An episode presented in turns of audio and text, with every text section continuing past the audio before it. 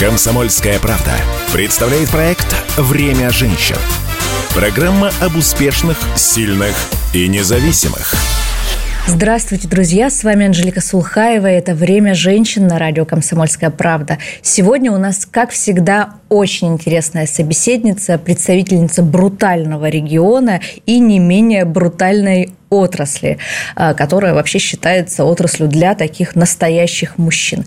Поговорим о том, как сегодня живет эта отрасль и что может внести в ее развитие женщина-лидер. Встречайте, председатель совета директоров угледобывающей компании «Колмар Групп», председатель совета по вопросам попечительства в социальной сфере Кузбасса, первая леди Кузбасса Анна Цивилёва. Анна, здравствуйте. Здравствуйте, Анжелика. Добрый день, друзья. Я знаю, что все предыдущие годы в России постоянно увеличивались темпы и производства, и добычи, побили даже советский рекорд, если мы не ошибаемся. А вот как в 2022 году, в этом же году все менялось? Вот что менялось в угледобывающей отрасли? Сейчас на данном этапе действительно объем добычи угля незначительно снизился. На это повлияли несколько причин, существенных причин. Это в том числе и напряженная геополитическая обстановка, это различные экономические факторы. На это повлияли также ограничения поставки иностранного горно-шахтного оборудования, возможности ремонтировать, обслуживать это оборудование. Это закрытие одного из наших рынков сбыта стран Запада, то есть которые полностью наложили эмбарго. Это и недостаток провозных мощностей, железных дорог, потому что сейчас весь грузопоток ориентирован именно на восток. Существует еще и нехватка локомотивов, то есть локомотивной тяги. И сейчас груженные вагоны образуют огромные пробки, что ведет к простоям, к убыткам предприятий. Мы в том числе на себе это испытываем. Это отсутствие возможности закупки высокотехнологичного импортного оборудования, которым мы раньше пользовались. А это такие страны, как США, Польша, Австрия. И даже проблема ремонта, ремонтно-производственных баз недостаток, это тоже сказывается, потому что оборудование простаивает. Сейчас у бизнеса закрылась возможность получения импортного инвестирования, оборачиваемости денег. Поэтому все эти проблемы касаются и нас, точно так же, как, наверное, всех, кто развивает производство на территории России. Сейчас, в первую очередь, проблемы всплыли на передний план. Это отсутствие собственного парка машин, производство тяжелой, высокопроизводительной горной техники у нас отсутствует. Или мы шли очень-очень медленными темпами. И я не буду скрывать, что действительно, делая рывок развития нашего производства, мы закупали как раз высокотехнологичное, высокопроизводительное оборудование, а оно импортное. И на 90%, конечно же, мы сейчас укомплектованы как раз импортным оборудованием, то, о чем мы говорим. Однако, каким образом можно решить? Можно это разбить на несколько этапов. То, что можно сделать в ближайшее время, это изготовление, переориентация наших заводов на производство запчастей. И мы сейчас уже несколько десятков, например, перечень запчастей отправили на наши металлолитейные заводы, которые будут их изготавливать, и мы сможем их приобретать уже непосредственно в России. Кроме этого, можно сделать уже более отдаленный шаг – это производство агрегатов, комплектующих целых. И мне кажется, это тоже под силу сейчас нашим заводам. И затем уже сейчас начинать переходить как раз к разработке и производству собственной тяжелой техники. То есть это комбайнов, это самоходных вагонов, это конвейеров, бункер-перегружателей и так далее. Но это уже более долгий процесс. И я вот как раз на своем последнем сегодня в выступлении на форуме говорила о том, что примером является Юргинский машиностроительный завод, который был гигантом, там работало более 20 тысяч человек. Сейчас это все потеряно. И восстановить потребуется, конечно, годы, 5-7 лет. Но еще существует огромная проблема – это утраченных технологий, это отсутствие кадров, которые готовы работать на инженерных кадров, которые готовы будут работать на этих производствах. И это стоит в том числе программа нашего образования. Вы знаете, что в 90-е годы было очень много, до 90-х годов было очень много инженеров, существовали профессионально-технические училища, которые готовили эти кадры. А затем, вот как раз конец 90-х, 2000-е годы, люди ушли больше в гуманитарное образование, стали получать. И мы потеряли целую прослойку высококлассных профессионалов, готовых работать на производстве. И сейчас мы этот дефицит имеем, потому что те опытные старожилы, люди, имеющие знания, они уходят на пенсию. И, в общем-то, существует достаточно большая прослойка возрастное население, которые не имеют этого образования и не готовы работать на заводах, и не могут. Поэтому вот сейчас программа как раз развития технических специальностей по потребностям, тоже о чем мы говорили сейчас на площадках, форумах, стоит, наверное, в приоритете. И как раз нужно совместно сейчас думать и ученые направления, и Министерство образования, и производство, которые давали бы как раз заявку на тот объем кадров, который им необходим, и какой перечень кадров непосредственно.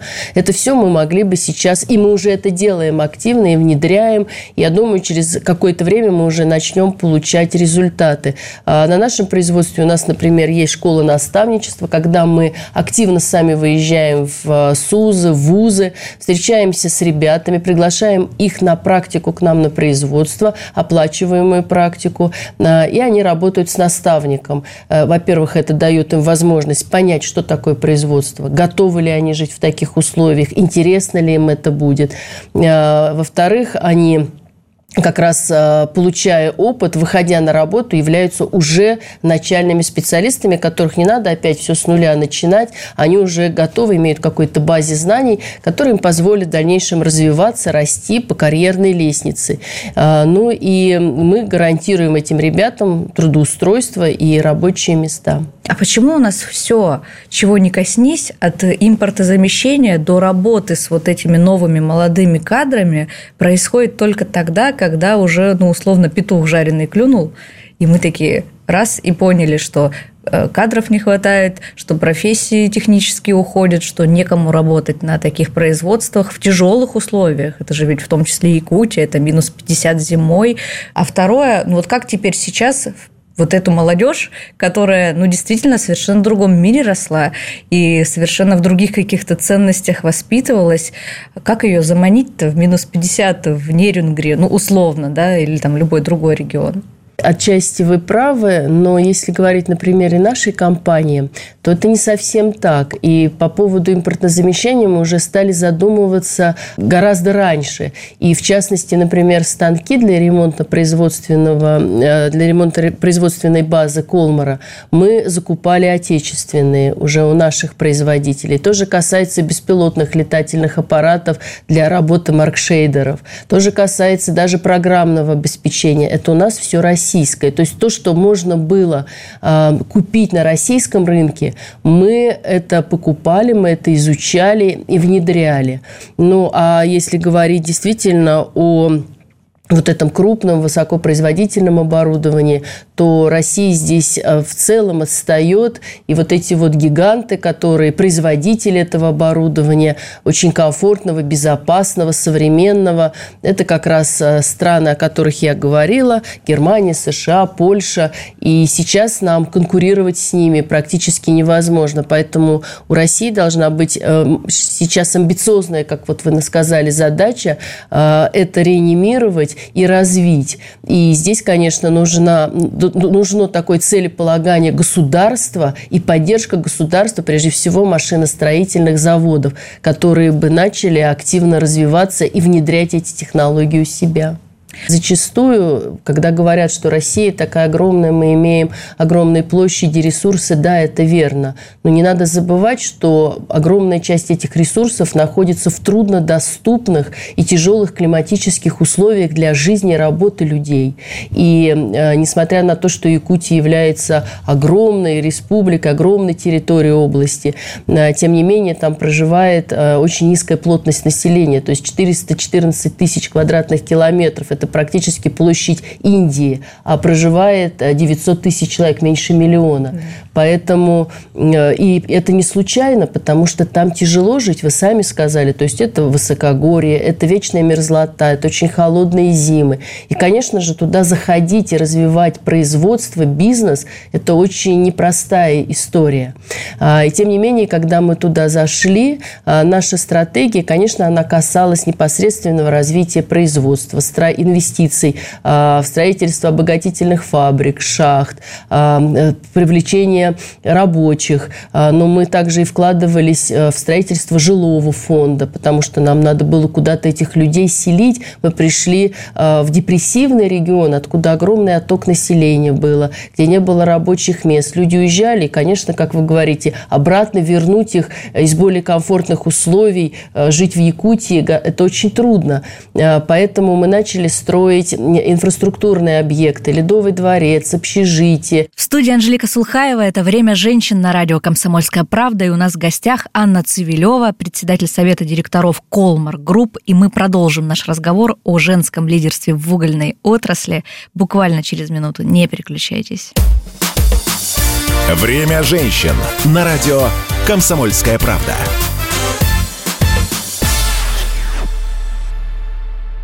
Если тебя спросят, что слушаешь, ответь уверенно. Радио «Комсомольская правда». Ведь Радио КП – это самые актуальные и звездные гости. «Комсомольская правда» представляет проект «Время женщин». Программа об успешных, сильных и независимых. И снова здравствуйте, дорогие друзья, с вами Анжелика Сулхаева, это «Время женщин», у нас в гостях Анна Цивилёва, председатель Совета директоров угледобывающей компании «Колмар Групп», и мы говорим о том, как сегодня живет угольная отрасль и что может внести в ее развитие женщина-лидер. То, что вы говорили, создание социальной инфраструктуры, комфортных условий для жизни, это же еще и в первую очередь такой фокус на женщину, да? Одна из причин оттока работников, которые у нас уезжают, это то, что жена не согласилась переехать в Нерюнгри. Вот. В Якутию. Вот если она переехала, и если ей комфортно, она нашла работу, она нашла самореализацию, она знает, чем ей заниматься, мужчина чувствует себя абсолютно комфортно. И он будет ходить на работу, и зарабатывать деньги, и приходить домой, и в общем-то, радоваться, его ничто не будет отвлекать. Как только жена захотела уехать, или она высказала недовольство, что здесь она жить не будет, или изначально не согласилась в такой климат переезжать, то, конечно же, мужчина не решится, ну или в ближайшее время он переберется к ней. Абсолютный факт. До 2018 года вы руководили компанией «Колмар» вместе с мужем Сергеем Цивилёвым, и тогда вы занимались, насколько я знаю, социальными вопросами, были заместителем генерального директора. Когда в 2018 году ваш супруг стал губернатором Кузбасса, он передал вам свою долю бизнеса и сказал: «Все, дальше сама». Вот какие эмоции испытали в этот момент? Было страшно или как-то, ну, и так понятно, вроде давно в этом бизнесе?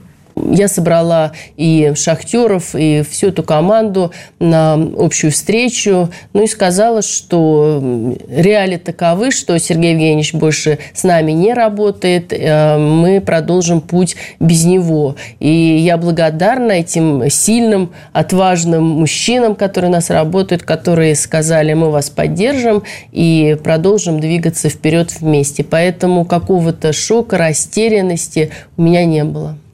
Спасибо большое. Вот если возвращаться к кадрам, Мы уже сказали, что да, действительно нужно привлекать молодежь, нужно заинтересовывать их профессией, создавать всевозможные условия, обучать, растить и так далее. Но мне кажется, что есть еще такая история, как престижность, да, профессии, с которой, ну, тоже, наверное, нужно работать. Потому что, например, в том же СССР шахтеры, они были героями, да, про них снимались фильмы, их всячески прославляли, пиарили, да, как сейчас говорят. Сегодня у нас этого, ну, фактически нет. Можно ли как-то исправлять эту ситуацию? Тем более в Якутии, где вообще наш кинематограф со страшной силой развивается. Да, сейчас развивается, и очень талантливые работы, яркие делает. Смотрите вообще в это направление? Да, мы смотрим.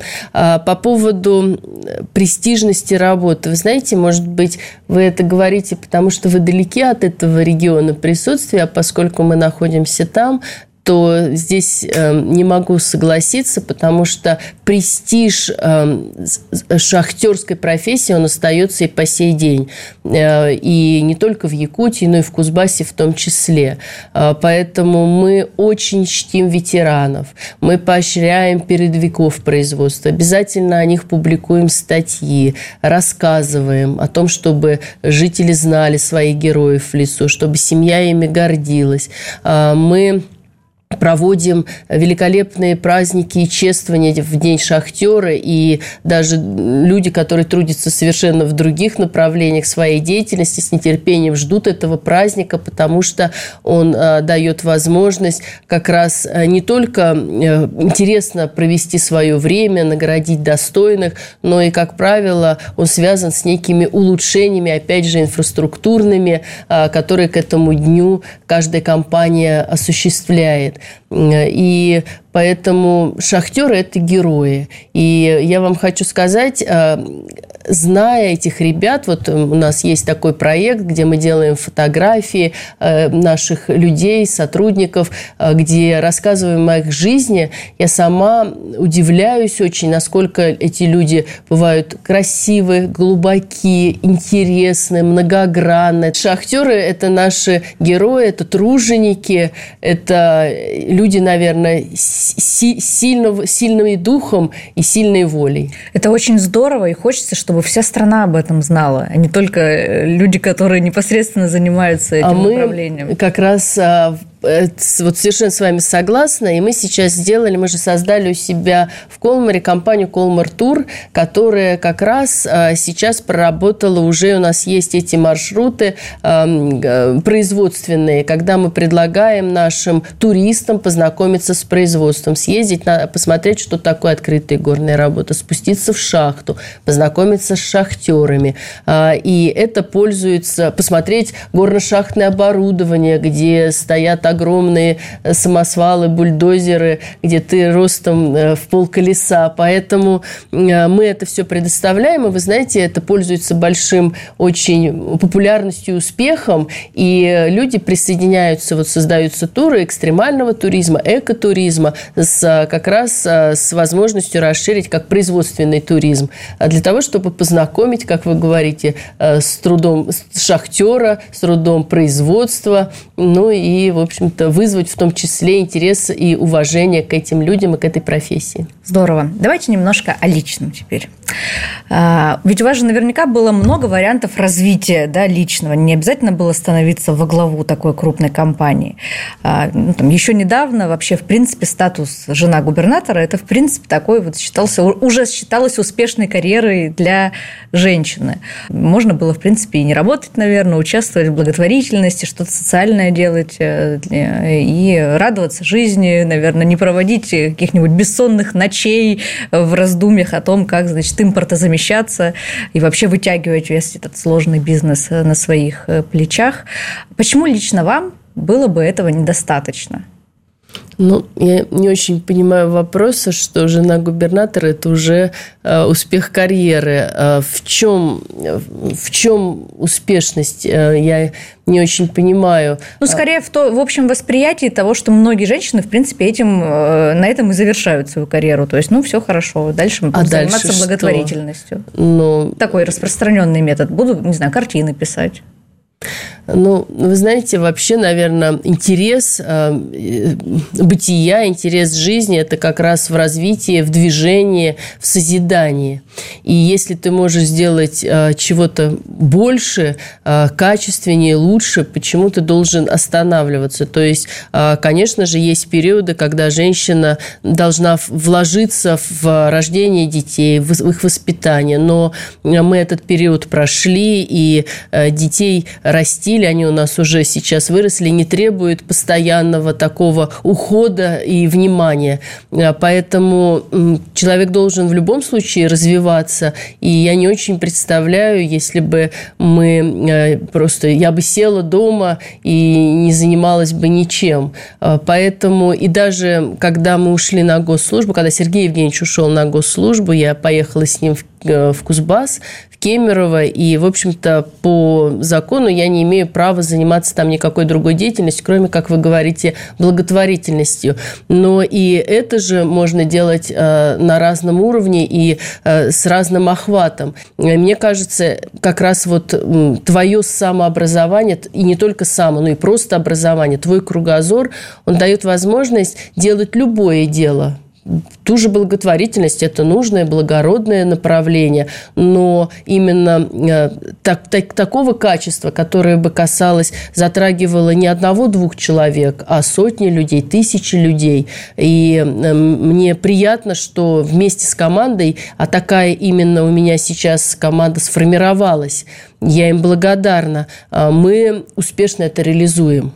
Вы ведь в День Победы родились, 9 мая. Да, у меня день рождения 9 мая. Как считаете, вот этот факт, он отразился на вашем таком характере? Да, мне это помогает, потому что я постоянно в День Победы, всегда, по крайней мере, в нашей семье первый тост и первые поздравления – это за Великую Победу, а второй – это обязательно мои близкие поздравляют меня. И вот эта ассоциация Великой Победы, гордости за нашу страну, наверное, она как-то дает мне право и желание равняться и походить на вот этих предков, которые действительно прошли славный и трудовой, и боевой путь. Но ведь у сильной женщины тоже бывают сложные какие-то периоды, трудности. Вот когда вы устаете, когда все достало, такое же, наверное, тоже случается. Что помогает вам как-то, не знаю, перезагрузиться, найти какие-то внутренние силы, ресурсы для того, чтобы продолжать делать свое дело хорошо, заниматься социальными проектами, благотворительностью и вообще как-то украшать этот мир, делать его лучше для других людей? Я все-таки призываю и на себе могу сказать, что активный отдых, даже если ты себя заставил это сделать, встать и пойти, встать и прогуляться, сделать гимнастику, зарядку, в конце концов просто дойти до друзей, пообщаться с ними, посидеть, получить какую-то информацию. Это гораздо эффективнее, чем вот находиться в каких-то своих думах, в пролистывании телефона бессмысленного. А это занимает зачастую огромное количество времени у людей. Если мы посмотрим, то когда приходит цифра, сколько потрачено экранного времени у тебя, то становится страшно. Да. Часы. Да, я такой же человек, как и все, и над этим работаю и стараюсь, конечно же, себя прям вот усилием воли сказать: все, стоп, вставай и делай. Это было «Время женщин» на радио «Комсомольская правда». Слушайте нас по воскресеньям в 12:00. «Время женщин» на радио «Комсомольская правда».